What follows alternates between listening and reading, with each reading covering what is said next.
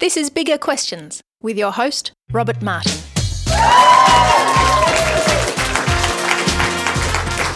Welcome to Bigger Questions, recorded live in Melbourne. Today's big question why would someone trust God in the face of suffering? Today's show is being recorded live at Melbourne University in partnership with Melbourne University Christian Union and St Jude's Uni Church. And we asked today's question today to two people. Bryn Waitman grew up in Bendigo and then studied a Bachelor of Music and Masters of Teaching at Melbourne University. He worked as a drum teacher for three years before starting an apprenticeship in Christian ministry at Melbourne Uni. And he joins me now. Please welcome Bryn Waitman.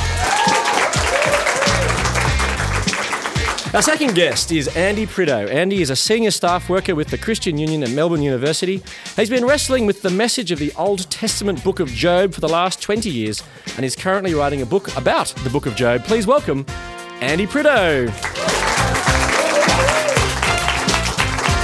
Bryn and Andy, welcome to Bigger Questions. Thanks for having us. That's great, yeah. Well, to kick off bigger questions, we like to ask a couple of smaller questions. We do try to have a bit of fun on the show. Today, we're asking Andy Prideaux and Bryn Waitman about why someone would trust God in the face of suffering. Now, the biblical book of Job deals with this idea. So, in our quiz, I thought we'd test you on how much you know about Job. There's two questions, both multiple choice. Question one If you type Job into an internet search engine, you get some 3.2 billion hits. What is the top result? Is it A, the Wikipedia entry for the biblical book of Job? B, job ads for Seek or Indeed? C, backpacker jobs?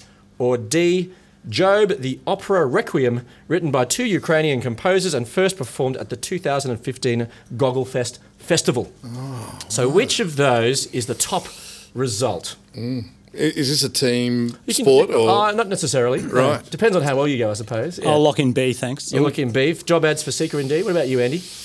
I was going to go B as well. Yeah, I'd, I'd advise that. Yeah. Oh, good. Yeah, good. Okay, because the answer actually is B. Yes, Oh. correct. That's right. Yeah. Um, does it surprise you that a book of Job is not the top search engine answer? No, sadly no. Sadly No? no. But but I think that the Book of Job will outlive the job seek, the uh, website or whatever it is. Okay, right. I would say for Melbourne Uni students, job seeking and suffering go hand in hand. Yeah. Okay, right. we'll talk about that a bit more perhaps in the future. Well, I was an art student, so it's- yeah. So, question two. A writer on the online sports opinion website The Roar wrote an article entitled The Tragic Figure of AFL Footballer Jobe Watson. He said, Does anyone's given name match the events of its biblical character's counterparts so precisely? Now, what specific events was he referring to about Jobe Watson's life? Was it A, the TV station switching to news and not showing his farewell speech live after his final match? Was it B, ending his career by losing by 65 points to Sydney and then coming home to discover that he'd been given a parking fine? Was it C, being booed by crowds, being banned from the sport for a year and losing his Brownlow medal? Or was it D, raiding parties, sweeping down and stealing all of his camels? so, which of those specific events was this re- online website speaking about? It, it- Job it- Watson's life. Which it needs to be pointed out that this Job is Job with an E, so there's that's a bit right. of a There's a slight. there's a- discrepancy. that's right. There's a slight. It's still. It's still about Job, though. yeah, yes, So, yeah, but it rules out D, I think. Right, The- okay. The, cattle, the camel. Que- I That- think that's it because that that's that's the biblical character. That's the biblical Okay, so correct. It does rule out D. So You're Well, I was of a- hoping for an all of the above option, but okay, uh, I'm going to say C. so we'll say C. Yeah, surely losing a Brownlow. Yeah, I think that's right. Yeah, uh, and the correct answer is indeed C. Congratulations. Yes. Now you don't think that Jobe Watson owns many camels? Look, I haven't. I'm not aware that he, he does, but yeah. Yeah. Okay. Anyway, well, Andy and Bryn, congratulations. Out of our two, you got two of our two smaller questions right. A big hand for Andy and Bryn. They're doing well. We're doing well. Now, Andy, the biblical book of Job, it's a little different to Jobe Watson's career. Can you tell us a little bit about the book? It's pretty big. It's 42 chapters long. You spent 20 plus years wrestling with it. Mm. What happens? Yeah, so basically, it, it's a riches to rags story. Yeah. So it's about a man who has it all and loses it all in one foul swoop. Yep. And most of the book is him grappling or trying to make sense of his life, particularly trying to understand the goodness of God or questioning the goodness of God to him and to the world that he's living in and the light of this suffering that he's gone through. Right. So it's a lot of the book is actually really honest painful questioning and lament. Actually, Right. Okay. Yeah. Now there was a difference between the biblical Job and the Essendon footballer Job, wasn't there? I mean, for example, the biblical Job really was blameless, whereas Hmm. Jobe Watson, well, maybe he was ambiguous. Perhaps is the best way to put it. So, Yeah. what was the particular challenge that the biblical Job had to deal with? Yeah, so that's really important actually that the book of Job is really clear from the start that Job's done nothing uh, to deserve this. In fact, he's held up as an exemplary figure by God himself. Yeah. And that's really important because a, a number of the friends who have almost a karma like view of existence are wanting to say uh, good things happen to good people, bad things happen to bad people. There's a lot of bad stuff happening to this guy. God must be punishing him.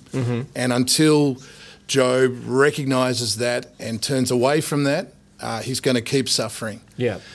Job keeps saying that's not true. Yeah. And we know it's not true as people who've read the opening chapters. But that's a big part of the grappling as well. How do I make sense of a just God in the light of the, the semi injustice of my life Or unexplained suffering, perhaps. and unexplained suffering? Yeah. yeah, yeah. Yep. So, what made you interested in studying it for 20 plus years? I've often said to people that I uh, find the strugglers in the Bible really encouraging. I mean, all of the Bible deals with God interacting with real people because that's what God does. He He speaks into the real world and deals in the lives of real people. But I particularly find it encouraging where you see people who are really struggling and asking hard questions, and it's for people who it's hard to trust in God because that's often been my experience. Yeah. So uh, I find it very comforting to see that I'm not alone in that kind of a struggle. You've asked God hard questions in your life. Yeah, yeah. yeah, yeah. And you Yeah. found the Book of Job resonates with that. Yeah, Yeah. yeah. It's I find it honest and encouraging. Now, the big question of why someone would trust God in the face of suffering was an important one for you, Bryn. Maybe can you share us your story? Where did, where did tell us where you grew up and, and your life growing up? Uh, I grew up in a Christian family, so going to church was a common part of my life. Yeah. So how was that for you growing up? Like, you, you went along to church as a kid. Did you enjoy it? Yeah, I mean, like, I kind of love most things that I do, really. Uh, and I think it was fine. I enjoyed it a bit. I probably would have preferred to be playing computer games at home, but I went along happily enough. But I just, it didn't really mean much to me, basically. I sort of just went know, went through the motions. Uh, it had no real impact on my life or my identity. Yep. If- I remember at one point thinking, oh, I'll probably think about questions of faith a bit more when I'm 30. That was Okay. the, I put a figure on it. All right, when I'm 30, I can sort of get a bit more serious about that sort of stuff. But it was just a bit of, I don't know, maybe another one thing in a list of many hobbies or interests I had. Okay. Now, you finished high school, then moved to Melbourne and started university. Then something quite significant occurred. Can you tell us what happened? I uh, moved to uni in uh, 2010, moved to Melbourne for uni. And in week four of my first year of uni, I, um, I was on a tram actually coming back from the CBD of Melbourne up Swanston Street uh, to Melbourne University. And I got a phone call from a friend who I don't think had ever called me before. So it was a bit strange. And this friend uh, just started by saying, Have you heard the news? and I guess that sort of made my mind race a lot and and worry. And he uh, then told me that uh, a close friend of mine, Jamie, had died the night before in a car crash in Bendigo. So, how did you how did you feel that moment? Yeah, well, it was a bit. I don't know. I felt it was quite surreal, really. I kind of it was almost like those sort of movie cliches of things just not really sinking in. Um, I was going to a lecture, so I kind of just still headed off to this lecture. Do you remember much about that lecture? No, well, I didn't actually. I sat down, and then that's when things were sort of starting to hit me a bit more, I guess. And I, yeah, so I, I left before the lecture even started. I saw a, a good friend on the way out, and I was starting to get a bit upset. Um, yeah, and he sort of didn't know what to to make of it, so I just sort of said, "Oh, sorry, I got to go," um, and then headed off home. And how did you get home? So I'd actually ridden to uni. So I was riding my bike, and I, yeah, that was that was interesting because I think as I was riding, I was getting more and more upset and and crying quite a bit. And I think, yeah, in fact, I kind of I remember getting a bit distracted by my own crying and riding, thinking people must just think I'm a really pathetic bike rider. Yeah. But what was so? What was what were you feeling at this time? What was hitting you in terms of realization? Um, I'd ex- experienced death in my family before, like older relatives, grandparents. I guess it's one of those cliches too of you being a young person, you think you're a bit invincible. You think those sort of things are in the distant future for you or for the people, for your friends. Um, so that just really hit me hard that life is so fragile, that life and death are, you know, A, a real things. yeah, real things that can just occur at any time. Um, and obviously, just the enormity of this is a great friend that, uh, yeah, I won't get to see again. Um, yeah, that was, uh, that died so young. Um, Yeah. So you rode home sort of wobbling. Yeah. Uh, you got home. How did it affect you? What, what, what were you thinking about and processing at that time? One thing that comes to mind, I remember at the time thinking, this must be what weeping is. I don't know. I remember because I feel like in my life I'd cried before uh, or, be, or been sad about things, but I remember really thinking, like, yeah, this must be weeping. This must be crying until I was kind of physically, I guess, sore Yeah. uh, from it. Um, and just, I guess for me, I found I just had this really weird mix of sort of confusion, um, but kind of also clarity too in some ways. Clarity about. For me, I kind of thought, well, how do I, I don't know, how do I respond to this, or what does this this mean for me? Yeah. And I guess I'd experienced most people in response to something like this saying, I guess, to God, how could you do this? But not really in an actual question way, wanting to find an answer, more in a mm. accusation. How could you let this happen? So did you ask God that question? Yeah, well, I think I did in some senses, but I don't think I was really, I don't know, needing or looking instantly for some logical, rational explanation for it all. Mm. Which, looking back, I'm not sure why I didn't Yeah. You were just hurting. really look for that. I just, yeah, I think, I mean, I, I just think for myself, a really big question was can I trust God mm. in this? Mm. I don't really know exactly what is going on or really in some logical way why this is happening, but in a clarity sense, I just thought, for whatever reason, I felt like I didn't really have any other option than to trust God. But surely, well, I'm very sorry for your loss of your friend. Um, but surely a tragedy like this would push you away from belief in God. Many people believe, reject God for because of the, the suffering in the world. Why wasn't this you? Yeah, I guess in some ways I'm a little unsure, and unsure why I necessarily responded in trust, not accusation or, or, or pushing away or something. It was also a time in which I was actually really learning what Christianity was. So I think I didn't really know that from growing up that clearly. I didn't really know what the gospel was. And I think for me, especially early on in uni, every single week, seeing more and more clearly who God is, uh, what He has done for us, namely in sending Jesus uh, to die for us, I just had in my mind, in this situation, who am I going to choose to trust? Am I just going to trust in myself and and uh, push God away and go rogue and do things on my own? And I guess I just felt, well, this is a God that knows me and that loves me enough that, and I can see that clearly uh, through the Bible. I just felt I could I could do nothing but trust uh, Him. Yeah. So in many ways, this incident with your friend was almost a catalyst for you to take the Christian faith or take God more seriously, perhaps. Oh yeah, it was definitely that. Yeah. It really put questions of faith much more on the agenda too, saying if I call myself a Christian or you know, which I would have done my whole life growing up, as I said, going to church. But yeah, this really pushed me back and went, well, what does it mean? Does it have any impact on, on your life? And so, how is your life different now? Uh, I mean, from this experience, it gave me a real thirst to know and uh, I guess understand my own faith and, and know God. And through that, that has sort of changed everything, really. It's changed what I value in life. It's changed my career pathway of wanting to work in Christian ministry. Yeah, I know. No, thank you. All yeah. the things. So, Andy, how does the book of Job speak to Bryn's experience here? Mm. Yeah, it's interesting to hear Bryn share a bit of his story in terms of the the main question that was raised for him was is God trustworthy and can he trust God with his life? Mm. Uh, because I think I think in the end that's probably the biggest question for Job. So he asks lots of why questions, but it, it seems that the question behind the question for Job, the thing that he keeps coming back to, is not necessarily tell me exactly how the world works and what you're doing in it, but can I really believe and trust in the light of my experience and the experience of others I see ar- around me? Because his suffering makes him aware of the wider created order, if you like, or the mm. world he lives in. can the Creator really be trusted with His world, and can I trust Him with my life? Is He for me? Hmm. And I think that's that's the fundamental question that's asked and answered actually In the book. in the book. Yeah. So, Bryn, do you resonate with the character of Job or the story of Job at different points? Oh yeah, I think definitely like some of the conclusions Andy was saying there of hmm.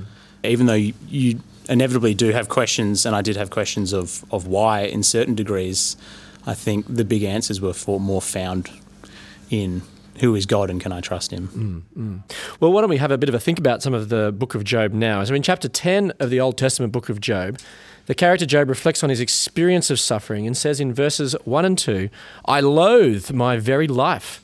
Therefore, I will give free rein to my complaint and speak out in the bitterness of my soul. I say to God, Do not declare me guilty, but tell me what charges you have against me. So, Andy, why is Job so bitter? Is this about the fact that he feels that his suffering is unjust? Yeah, I think uh, the, the problem Job has is that he has three friends who at first come to comfort him. Yep. And uh, the first thing they do is actually sit in silence with him uh, for seven days and seven nights, which is their greatest contribution to Job when they keep their mouth shut. okay. As soon as they open their mouths, that's when they say it best when they say nothing at all, to quote that Yeah. great song. Um, as soon as they start to open their mouths, th- they're trying to make sense of Job's suffering. It's, it's shaken them up too, hmm. because it doesn't seem to fit with their worldview that it goes well for the righteous, hmm. it goes bad for the wicked. Hmm. And so they are basically saying, This is God's judgment coming down on you. It's karma, I suppose. Is that right? Yeah, yeah. Obviously, they don't use that word, but that's almost the kind of concept they're having in relating to God. It's almost a, a mechanical cause and effect view of the universe. Mm, mm. And Job is grappling with that and responding to that. And that leads him to respond to God, you know, is this what you really think, God? If it is, make the charges clear. But being someone who's suffering, he's constantly swinging his emotions. So he'll say, Of course, that's not what it is. So later on in chapter 10, he talks about God's love for him that he's known since birth. Mm. Um, but then he goes, But this is happening now. So you- took such great care in forming my life. Why do you now seem to be dismantling my life? And he describes his life often as, as a kind of living death or a half life. You know, um, at one level, it'd be better if I died, but I don't want to be apart from God. But if I keep living, it doesn't really feel like it's worth living. And he's asking the where are you, God, in the midst of that? Well, Job continues and raises the problem of evil in verse 3, where he writes, Does it please you to oppress me, to spurn the work of your hands, while you smile on the plans of the wicked? So, Andy, how does Job approach this problem where he asks God, Does it please you to oppress me? It seems like he thinks that God is the source of his suffering and misery. Yeah, yep. At one level, one of the big messages of the book of Job is one of the most uncomfortable ones, and, and that is there's a sense in which Job is blaming the right person. So he's right to cry out and expect some kind of answer from God. And by doing that, he's actually saying, I believe that God's in control and he's he's in charge of this world. And indeed, from the very beginning of the book, the way that it starts is that a lot of suffering comes through. We find out he doesn't find out, but the reader finds out through the hand of Satan. But it, it's ultimately God even standing behind and working through the bad things that are happening. Hmm, hmm. So one one thing that the book of Job is is raising and that Job is discovering in the in the practice of his life is that in order to approach the problems of suffering and evil, we actually need a big view of God, not a smaller view of God that lets him off the hook. Right. Now that creates other questions. So it means God's then to blame for evil? It means it means there's an asymmetry. So the the, the intention that, that Satan has and the intention of God are completely different. Mm-hmm. So God's goal is to demonstrate the reality of Job's faith and to grow him in his confidence in him. Satan's goal in suffering is just to tear him down. No one can trust God for nothing. He asks the question, it's a big question for the book in chapter 1, I think it's chapter 1, verse 6 Does Job fear God for nothing? And that question keeps coming back to us. The, the question of evil, though, is an interesting one in terms of a challenge brought because it's only a problem for Christians because we, we have this big view of God. But if, if all there is is what is, and you don't believe in God at all, well, evil's a sort of a non-concept. Yeah. It's sort of a weird complaint to have because Yeah. it's just stuff happens and then you die. Mm. In some way, that's what Job, Job's experiences kind of demonstrates that as well. Yeah. Yeah, Yep. yeah. Um, so, what about you, Bryn? When, when you became serious in your faith, was the fact that maybe you couldn't explain all the suffering in your in the world was that a significant barrier for you in accepting the Christian faith? I think, thankfully for myself, it was never this huge hurdle uh, in some, I guess, intellectual sense or something. I think for me, like in sort of looking at that question, um, you know, why does suffering happen? Why would God allow it? Uh, like Andy was saying, uh, I had a big picture of God that He is in control, that He is sovereign, that He is Yeah. all knowing and all powerful. So then, for me, the question of, well, why does suffering happen? Why has it happened in my own life? Why does it happen in other people's lives? Really came down to the question of, well, is God good? And I guess in some ways we've got these tensions of some experiences of our life, um, of suffering occurring. And in one sense, what I'd say, like the confusion, I had a pretty small view of what is going on in this suffering, what is happening. But I think throughout the entirety of the Bible, we see that God is trustworthy and he works to bless people. And yeah, I think he works for people's good. Now, the book concludes with God speaking to Job in a series of speeches in chapters 38 to 41. So, Andy, what does God say to him? Yeah, it, it seems like a complete disconnect when you first read it because you have all of these incredible and honest uh, questions being asked far more passionately and incisively than Richard Dawkins or anyone like that. It's mm-hmm. almost embarrassing that they're in the Bible. And it just builds up and builds up and builds up and builds up, and you think, we need an answer here. God finally breaks his silence, which is what we've all been waiting for, and that's what Job wants more than anything else. He wants to hear from God. But he doesn't enter into the debate with the friends directly. He starts talking about the world that he's made and that he maintains in, in some detail. Mm-hmm. One writer has called it sublime irrelevance. Right. It's, it's wonderful poetry. Yeah. It's sublime. Uh, people compare it with the epic writing of Homer. It, you know, it rates in terms of great literature. But at one level, who cares in terms of what has God being in control of the weather got to do with this guy going through this incredible pain or, or mm. feeding wild donkeys on the mountainside? That's all really interesting and touching. What's that got to do with the fact that Job's got this skin disease that makes him loathsome and mm. wishes he was dead? And I think, strangely though, these speeches are comforting to Job. And I think that what is actually happening is that, and this is what often happens when you read the Bible, is that Job is learning that actually there are other questions that are more important to be answered. So it's not it's not that Job's complaints are dismissed or rejected. In fact, God upholds the speech and says that it was he spoke of what was right about him, whereas the friends spoke about, about him what was wrong. I think one of the great things the book of Job affirms is that God is big enough to hear our complaints. He's a perfect and loving parent, if you like, who doesn't get embarrassed by those questions or by the the, the emotion with which they come and the, even the anger. He's a very patient uh, father. But the big thing, what Job receives, is what in the end he really needs, and that is the assertion that although you cannot understand why everything happens that does happen in your own life, let alone in the wider world, because you're not God, I am God. So that's that's both a humbling and comforting thing to be told that you're the creature, I'm the creator. You can be sure and know, as we've been saying, that I am for creation, that in the things and for you, I'm for you, and you can trust me, and that you need to trust in me. And that's the most important thing for Job. And he hmm. actually finds relief even before his suffering ends because he has a renewed confidence that God is in charge and he's for him and he holds him close. Mm. And I think really, we're really like babies in God's universe, mm. no matter how big our brains are. Mm. And that at a certain point it comes to you just rest in the arms of the one who is greater than you, who made you, and who loves you. Yeah. A couple of questions have come through on our text line here from our live audience. Um, Job has a happy ending, but much innocent suffering doesn't. For example, the Holocaust. Does this undermine its message? Yeah, if, if the book of Job was the only book that we had, we might answer yes to that because the happy ending in terms of Job is uh, it's very material. So he his wife survives and and uh, uh, they have ten more children, believe it or not, and his prosperity is returned to him, and he's able once again to be a gracious host and philanthropist, which was one of Job's things. Mm-hmm. He was a wealthy man who used his money well. And of course, the reality is that for many people, Christian or otherwise, that's not their experience. Mm. Uh, I, yeah, it must be true. Millions of Christians have been martyred for their faith in Christ, for example. Mm. But read in the light of the whole Bible, that I think that's a happy ending that actually anticipates the happy ending of the new heavens and the new earth.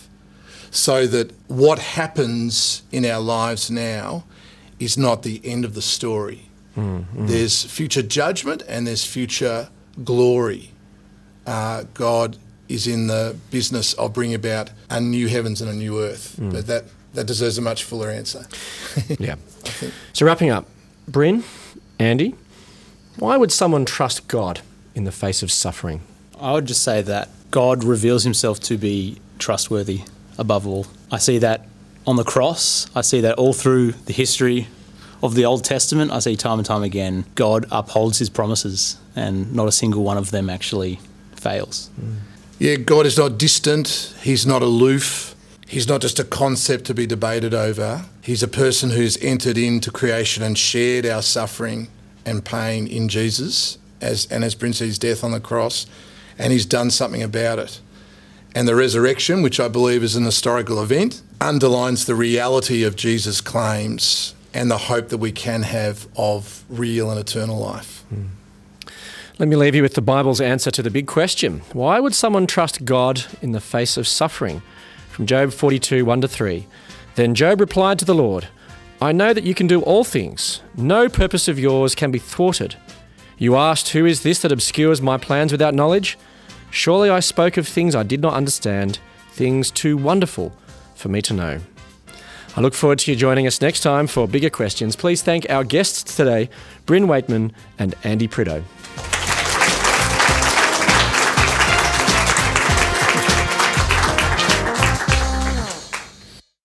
Enjoy bigger questions? You can help us keep asking them for as little as $1 a podcast. Support the show. Go to patreon.com slash bigger questions.